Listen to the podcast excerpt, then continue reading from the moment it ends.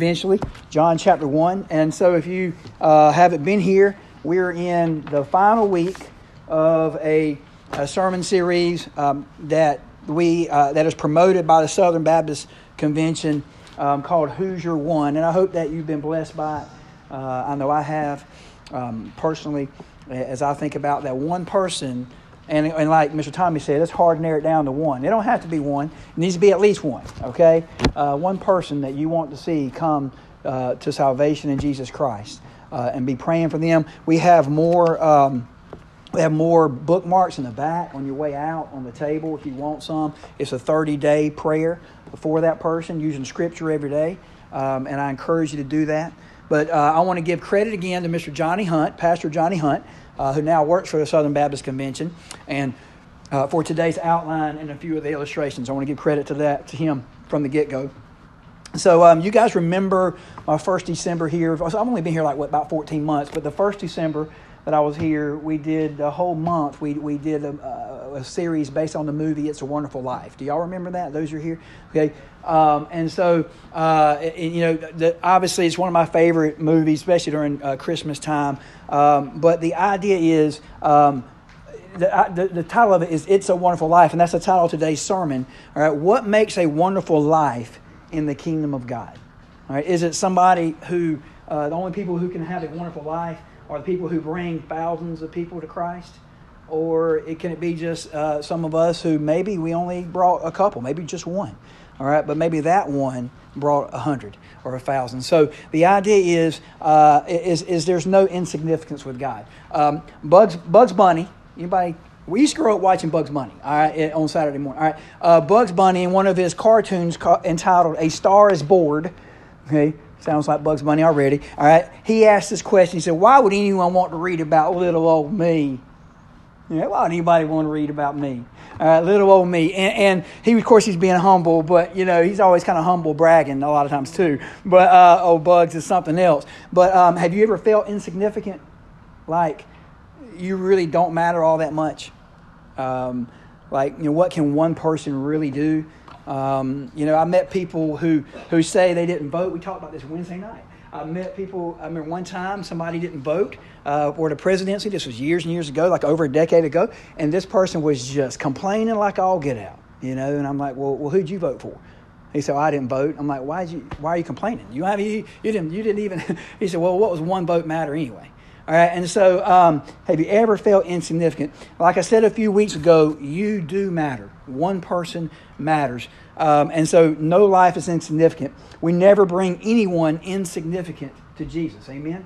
All right, we are all created in the image of God. As Johnny said, Johnny Hunt said, Christ paid the ultimate price on the cross to redeem you and me. That is not insignificant. Okay, each and every one of us. Today we're going to look at the life of the disciple who you probably don't know much about all right, because he really wasn't mentioned much in the Bible by name. Um, he, he never preached in front of a crowd, as far as we know, and as far as we know, he never started a church. Okay? Uh, but he was far from insignificant. His name was Andrew. Right? Oh, Andrew. So let me give you some background information uh, with, with, some help from Mr. Johnny Hunt. Scripture doesn't tell us a lot about Andrew. Andrew. He appears in the New Testament only nine times, and most references simply mention him in passing. Uh, Andrew lived his life in the shadows of his better known brother. Anybody know? Peter, that's right. Uh, he even uh, is mentioned in the text as Simon Peter's brother a lot of times. Okay? Just because, like, well, you probably don't know about this Andrew guy. He's, oh, Peter's brother. Oh, yeah, yeah, I know him now. All right? And so um, he just seems insignificant. Andrew's name means manly. All right, which is cool. All right, uh, like I want to change my name now, like Andrew. Uh, he was a strong fisherman. His life proved him to be very bold, decisive, and deliberate. He was driven by a hearty passion for the truth, and he was willing to subject himself to the most extreme kinds of hardship. Andrew's personal encounter with Jesus took place a few months after Jesus' baptism, which is in John chapter 1, verses 29 through 34. Andrew and John were standing next to John the Baptist when Jesus walked by, and John the Baptist said, Behold the Lamb of God. Andrew and John became Jesus' first disciples. Andrew was the first of all the disciples to be, to be called. Um, the, the news Andrew heard was too good to keep to himself, so he went and found the one person in the world he most loved. We'll look at that in a minute, whom he most wanted to know Jesus and led, led him to Christ. Had Andrew never been born, the, the New Testament could have changed significantly. significantly. Um, Peter may have never been saved. Uh, someone else would have preached the famous Pentecost sermon. All right? Uh, we would have to eliminate two books of the New Testament, First and Second Peter, of which one of them we're going to start studying on Wednesday nights in March. Okay, um, you, you, know, only heaven knows what else would have been left out of the Bible in church history.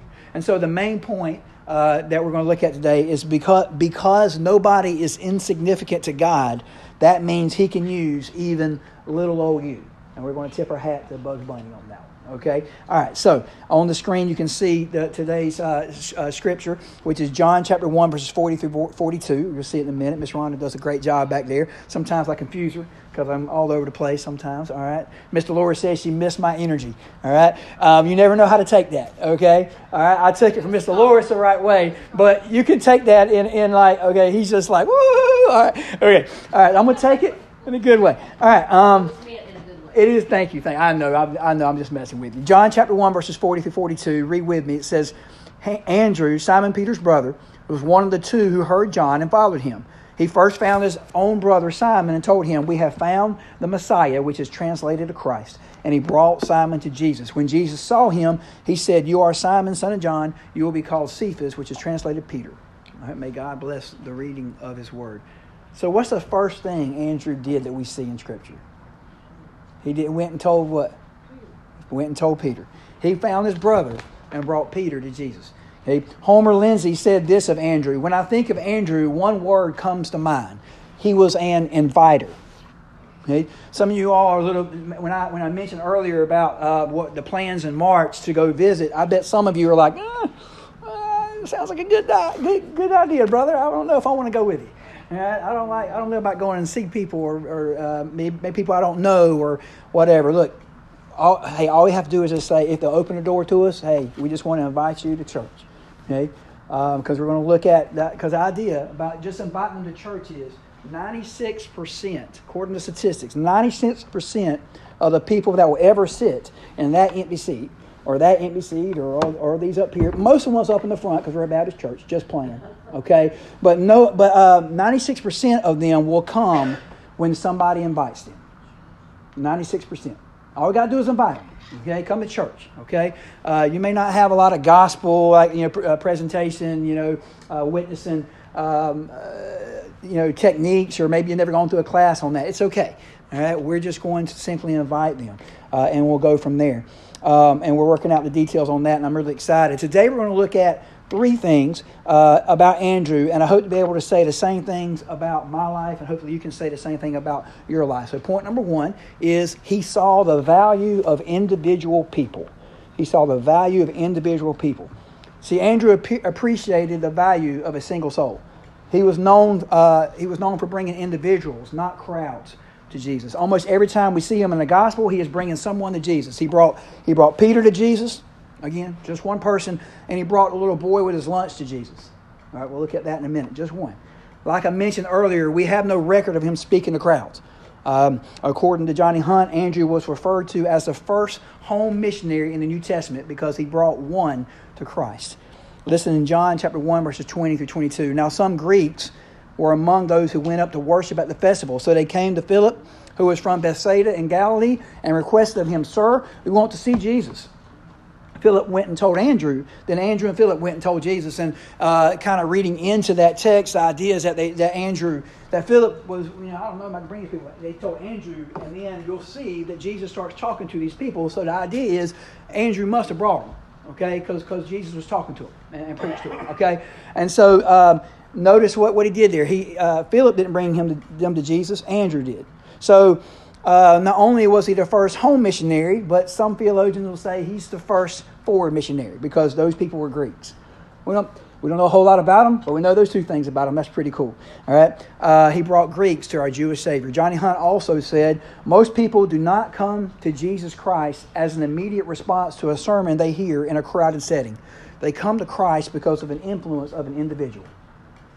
Now, and it goes back to, okay, well, um, you know, so that means I don't ever have to say anything about Christ? Ah, I would I disagree on that. Okay, I do believe that your witness, how you live your life, is, is powerfully very very important. Okay, but you also need to talk about Christ too. Just like the other day, a couple weeks ago, we talked about you know the whole guy, the whole story about the fisherman, and we talked about fish. All right, and we did all these stories about fishing, and we did we learned did all this learning about fishing, and we put ourselves beside people beside fish, but we didn't fish, you know, and so that kind of goes with that. All right. Uh, Jonathan Lehman said, More than the headline makers, it's the daily life of the average Christian that ultimately forms the world's perception of Christ and his gospel. And how we live our life is vitally important. Amen. So, this Andrew was both the first home missionary and first foreign missionary. Was Andrew insignificant? No way. He saw the value of individual people. Um, now, let me tell you a story about a guy named Edward Kimball. You ever heard of him? Edward Kimball? I, w- I would guess probably none nobody here has heard of him. Uh, again, this is a story from Johnny Hunt, and I can't do it any better than this. I love this story. It said Edward Kimball went to Boston to, a Boston shoe store where 18-year-old D.L. Moody worked. You ever heard of D.L. Moody? Okay, one of the one of the most famous uh, preachers of all time. Uh, Moody had begun to attend um, Edward Kimball's Sunday school class. Moody was totally untaught and ignorant about the Bible. Kimball said, I decided, this is quote, I decided to speak to Moody about Christ and about his soul. I started downtown to Holton Shoe Store, where Moody worked. When I was nearly there, I began to wonder whether I ought to go uh, just then during business hours. And I thought maybe my mission might embarrass the boy. That, that when I went away, the other clerks might ask who I was, and when they learned, they might taunt uh, D.L. Moody and ask if I was trying to make a good boy out of him. While I was pondering over it all, I passed the store without noticing it as I was thinking about it. Then, when I found that I had gone by the door, I determined to make a dash for it and have it over at once. I'm like, get this done. You know, Kimball found Moody in the stockroom and spoke to him with what he called limping words. Limping words. Later, he said, I never could remember what I said. Something about Christ and his love. That was all. He admitted it was a, quote, weak appeal. But Moody, then and there, gave his heart to Christ from a man who just who was a Sunday school teacher and almost didn't do it. imagine if he wouldn't have stopped at that store. He let his fear kept them going. The power of one individual person. And you know what else? Moody, Moody himself led a man to the Lord by the name of C.T. Studd. He became the great pioneer missionary of history. A guy got saved by the name of Wilbur Chapman. This is in this same line. If you'll do history, you'll see that Wilbur Chapman preached and others got saved, and there was a lineage there of where Billy Graham came to faith in Christ. So if Edward Kimball doesn't, doesn't make that connection, it's possible that D.L. Moody doesn't get saved, Billy Graham doesn't get saved. Again, one person.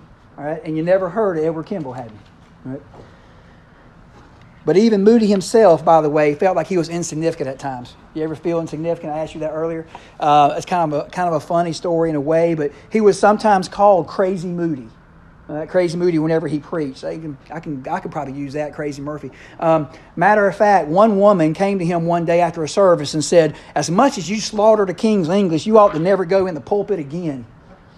It discouraged him. He didn't know what to do, and he said he felt like God told him this. He said to her, "Ma'am, pray for me." I want to do better, and I'm working to try to get better at the English language. But what I'm trying to do is give the gospel all I can with all I know, so that all who can hear maybe will come. Then he turned to her and said, Ma'am, what are you doing with what you have? As Johnny Hunt said, some of you may be far more literate than I am. You may be far more literate than D.L. Moody, but the question is, what are you doing for Jesus Christ? In addition, what about the great uh, Charles Spurgeon? I, I, quote him all the time. I love. You're like, that's your favorite preacher, uh, Brother Patrick. Yes, he is. All right, Charles Spurgeon. Um, this is interesting as well. He went to a church service and a preacher couldn't get there because it was snowing. You know who was preaching the night that Charles Spurgeon got saved? A layman. He wasn't even a preacher. He was just like a deacon. You know, just he just he was just preaching. He you know he says uh, he opened he read his Bible and he said, "Look unto Jesus and behold, you will be saved, all you nations." And he pointed at Charles Spurgeon and said, "You young man, be saved." And he was saved right, that night. Unbelievable. Saved that night. Johnny Hunt also said, if we're not too sure of ourselves, if we're not careful, this is man, it's a powerful statement. Let me repeat it. Let me let me start over. If we're not too sure of ourselves, if we're not too careful, we're going to find ourselves out there waiting until we get it perfect while people go to a perfect hell. Tell them what you know. Tell them what he did for you. Tell them your story. It's called a testimony. What did he do for you? We can all do that, right? Amen? We can all tell our testimony. There was a time when even Johnny, uh, talking about being insignificant, uh, right before I go to the next point, he talked about how he, he also messed up, just like D.L. Moody, uh, butchering the English language. He said that, uh, this is Johnny Hunt, he said some lady came down after a service one time and said, Pastor, and she was really sweet. She says, I remember who did it, and she, he said, I was glad she helped me so I could get it right. But she said, uh, she said, it's not hypocrisy. Okay, hypocrisy. It's hypocrisy. Okay, apparently Johnny Hunt had been saying hypocrisy and said, Well, I don't care. This is what he said. Well, I don't care if it is. Some of them hypocrites got right in God this morning. They responded, What are you saying? What I'm trying to say is, this is what Johnny Hunt said. May, I may not say it right, but God always gets it right. right by the power of the Holy Spirit. Amen. Right? We're so depending. It's not that God's depending on you, you're depending on God. Just remember that. Because nobody is insignificant to God, that means He can use even little old you. Point number two, he saw the value of insignificant gifts. Gifts. Okay, turn with me, if you will, to John chapter 6. It'll also be up on the screen, starting in verse 4. Okay? Now, the Passover, a Jewish festival, was near. So when Jesus looked up and noticed a huge crowd coming toward him, he asked Philip, Where, where will we buy bread so that these people can eat? He asked this to test him, for he himself knew what he was going to do. Philip answered him, 200 denarii worth of bread wouldn't be enough for each uh, of them to have a little. There goes Philip again. That's another sermon about Philip we can do. There's Philip can't do it on his own, or he's up making excuses, right? It's like he couldn't bring the Greeks to, to Jesus. One of his disciples, Andrew, Simon Peter's brother, said to him, There's a boy here who has five barley loaves and two fish, but what are they so are they for so many? And he did say that what are they for so many, but he he did get uh, he did bring the idea to Jesus. Hey, there, there's a there's this little boy here that has some food. See? Um, there's a funny story of a, of a young preacher who told the story, and it sounds like me, sounds like something I would do. This, this uh, little young preacher was up, and he got fired up, and he said, I want to tell you something. He said, Jesus took 5,000 loaves of bread, 2,000 fish, and fed five people. He, he messed up. He was a little nervous. An old guy in the service said, Listen to what this old cranky old fella said. He said, Great day, I could do that. He was giving the, the, preacher, the preacher a hard time. So the young preacher, it messed him up bad. So he, he couldn't finish the sermon and he just had to throw his hands up. He dismissed. He thought, you know what? I'm going to go back next week. I'm going to preach it right. I'll show that brother. So he went back next week. He said, he said Jesus took five loaves and two fish and fed 5,000 people. He Got it right. He didn't hear a word. He said, so he said, so how about that? And the guy, same guy said, great day. I could do that. And uh, he said, How? How could you do that? He said, With, with all you had left over from last week. Um, that's a pretty good one. All right. That was a good one, Mr. Tom. All right. but no, but no, no gift is insignificant in the hands of God. Amen. No gift is insignificant. Think of uh, think of the, of the woman in Luke chapter twenty one, where it says he looked up and he saw the rich dropping their offerings into the temple treasury. He also saw a poor widow dropping in two tiny coins. Truly I tell you, he said, this poor widow has put in more than all of them. For all these people have put in gifts out of their surplus, but she, out of her poverty, has put in all she had to live on. God's ability to use a gift is in no way hindered or enhanced by the size of that gift. I, I you know, I, I coached here at, at Hamilton for 11 years, and uh, I was always kind of like in a way belly aching because, uh, you know, during during um, end of the year banquet time, because I, I never got anything from uh, from players from like a group of players. Um, uh, but I did get two things from Gerald Bristol and Kevin McLean. I got a little picture frame about this big from Gerald Bristol, all right, and I got a little bag with a couple little goodies in it from Kevin. And that was big for me. It was little, but it was it, it meant a lot to me, all right, because I you know at least they thought of it, you know. Um, the whole story I told you earlier was funny, but what he was referring to was a real thing. We know that Andrew uh, told Jesus about this little boy with the, with, the, with the food. And he did bring those items to the one he knew could do something with it. Amen? No gift really is insignificant in his hand, really. Some of you think I could never go witness to my neighbor. Yes, you can. Yes, you can. God can't use me. Yes, he can. He can. Use your gifts to bring glory to God. I don't know about you, but Hallie used her gift this morning to bring glory to God. Amen. Right? What's your gift? What can you do to tell others about Christ and to show others Christ because nobody is insignificant to God. That means He can use even little old you. Point number three, he saw the value of inconspicuous service. And that's a hard word. I dare you to say that five times fast. Inconspicuous. But it just in the background. Okay? In the background, not overly overt and obvious. Some of my favorite players, talking about, you know, I got to talk about basketball. Some of my favorite players I coach, what, or what uh, basketball coaches call dogs. Right? And let me explain. You're like, what you call them a dog? That's a bad thing? No, no, no. All right. Dogs are people who don't care if they score a point. Okay? Dogs are guys that will get after it. I think of Malik Wallace. Some of you know, y'all know Malik Wallace. Gareth Johnson. Um, I, I, I, could just tell Gareth to go foul somebody, and that's what he'd do. Okay? Uh, if we were playing a big guy that was beating us up down low, I'd just say, hey, G. We called him G. Look over at G. This is around 2005 to 2007. This is the years ago. And I said, G, go get him. I got you, coach. He was about five foot nine, right? but he was about 190 pounds. Okay, and uh, he was strong. All right, and uh, G, G would go in there. And he would foul that guy, that that uh, that big guy, a couple times, really hard. Right, and uh, and then that guy would get kind of nervous the rest of the game, going down, going to the basket, and uh, G would come out, come back, and I say, "Good job, you did your job, son." All right, and I say, and he, I'd say, "Olive juice, G." He said, "Olive juice, coach."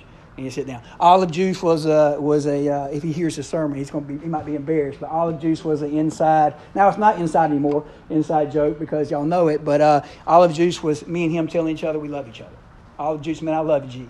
And olive juice to Coach Murphy, man, I love you, Coach. And, so he and, and so he come off with olive juice, baby, because he would go do what I told him to do. But guys who don't care, I got a little bit off track there. The point is, they didn't need to score 20 points a game to feel good. They just want to just go at it. Just go get the ball, rebound, take a charge, dive for a loose ball. Those guys you got to have on your team because I can tell you from experience, you can't have a team where everybody wants to score uh, 20 points. All right, it's not going to happen. All right, um, I'll tell you uh, another another story about that. I asked a team years ago because I could tell there was some selfishness going on, and they were getting kind of they were getting really uh, um, what's the word? Um, they they didn't like that one guy was scoring the points. Okay, so they're getting jealous. And, and so I could sense that. And at the end of a practice one day, and I'm not going to tell you the year it was because some of y'all know people, but uh, I, I, said, Look, uh, was just going to ask you a question. Would you rather everybody on the team score the same amount of points? Okay, all right? Everybody scores the same amount of points, and we lose 100 to 99 or whatever, okay? Um, or one guy scores 50 points, we win 50 to 49. And believe it or not, that team said the first one. They'd rather just everybody score and lose. And I told them, I said, dude, I love y'all, but if that's really your idea, you need to get another coach. Right? Because the last time I checked, it doesn't say your name on that scoreboard. It said the Trojans. So you you just tell you know. So anyway, we had a nice little heart to heart that day. But you had to have people willing to play in the background. Uh, the, a current, uh, pretty popular uh, Christian artist named Lecrae has a song called "Background." Called "Background." It's one of my favorite songs. He says, I could play the background. I could play the background because I know sometimes I get in the way. So I want you to take the lead. Okay, why don't you take the lead? And I could play the background and you take the lead. It's evident that you run the show, so I'll back down. You take the leading role and I'll play the background. I know I miss my cues. I know I forget my lines. I'm sticking to your script. I'm reading all your signs. I don't need my name in lights. I don't need a starring role. Why gain the whole wide world if I'm just going to lose my soul? The idea is let me let me stay in the background. Ephesians chapter 6 verse 6 says, "Don't work only while being watched as people pleasers, but as slaves of Christ, do God's will from your heart." Andrew is a picture of all those who labor quietly in humble places. Amen. All right? We need those people. Uh, he was a leader with a servant's heart, but he didn't mind getting thing, getting uh, getting dirty. He never preached multitudes, never found the church, like I've already said. We need more people willing to do that. If too many people want the credit, that's not a great team. Jesus Christ is the MVP of our team. Amen? We're nothing. Because nobody is insignificant to God, that means He can use even little old you. As we ask Mr. Loris to come up and we close today, according to Mr. Hunt, Mr. Johnny Hunt, uh, tradition has it that Andrew took the gospel north into Russia, possibly Scotland. He was ultimately crucified in Achaia, which is in southern Greece near Athens. One account says he led a wife of a provincial Roman governor to Christ, and that infuriated her husband. He demanded that his wife recant her devotion to Christ, and she refused. So the governor had Andrew crucified. He was lashed to the cross instead of nailed in order to prolong his suffering. Tradition says that it was an X shaped cross. Most accounts say he hung on the cross for two days, still exhorting passersby to turn to Christ for salvation. The same Andrew. What an amazing account of a man that maybe we would have thought as insignificant. But you know what God can not. Uh, what we do know is that God can use anyone. Amen.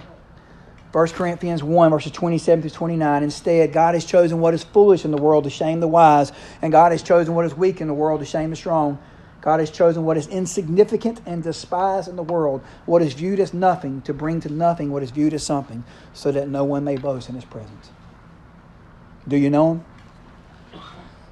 We're going to sing a song uh, that uh, I think I want to thank Mr. Loris for printing out the copy. You have a copy of it, and the idea is um, not going home empty handed. Must I go home empty handed? It says, uh, Thus my dear Redeemer meet, not one day of service give him, lay no trophy at his feet. Must I go and empty handed? Must I meet my Savior's soul? Not one soul with which to greet him. Must I empty handed go? Now we're going to read the rest of it in a moment, but the question is, right, if Jesus were to come back today, would you be going home? If you're a Christian, would you be going home empty handed? Or do you have somebody that you said, you know, that, that maybe you'll see in heaven and say, Yes, thank you, Patrick, thank you. Thank you, Mr. Jerome, for telling me about Christ. I don't know. I don't know uh, what, your, what, what your situation is. If that is you, don't go home empty handed. Tell somebody about Christ. Amen. Thank you for being here. And if you do not know Jesus as your Savior, Right? It's a simple uh, fact of just acknowledging that He is God, that He died on the cross, He rose from the grave, and you want to commit your life to Him. You want to dedicate your life to Him. If you want to make that decision, uh, I'll be up here. The altar is open if you want to pray. Right? And uh, as we sing from your paper, if you don't have one, just let us know. We can get you one. Okay, and this is going to be our closing, our closing hymn today. Must I go home empty-handed? Okay? All right, it's all standing.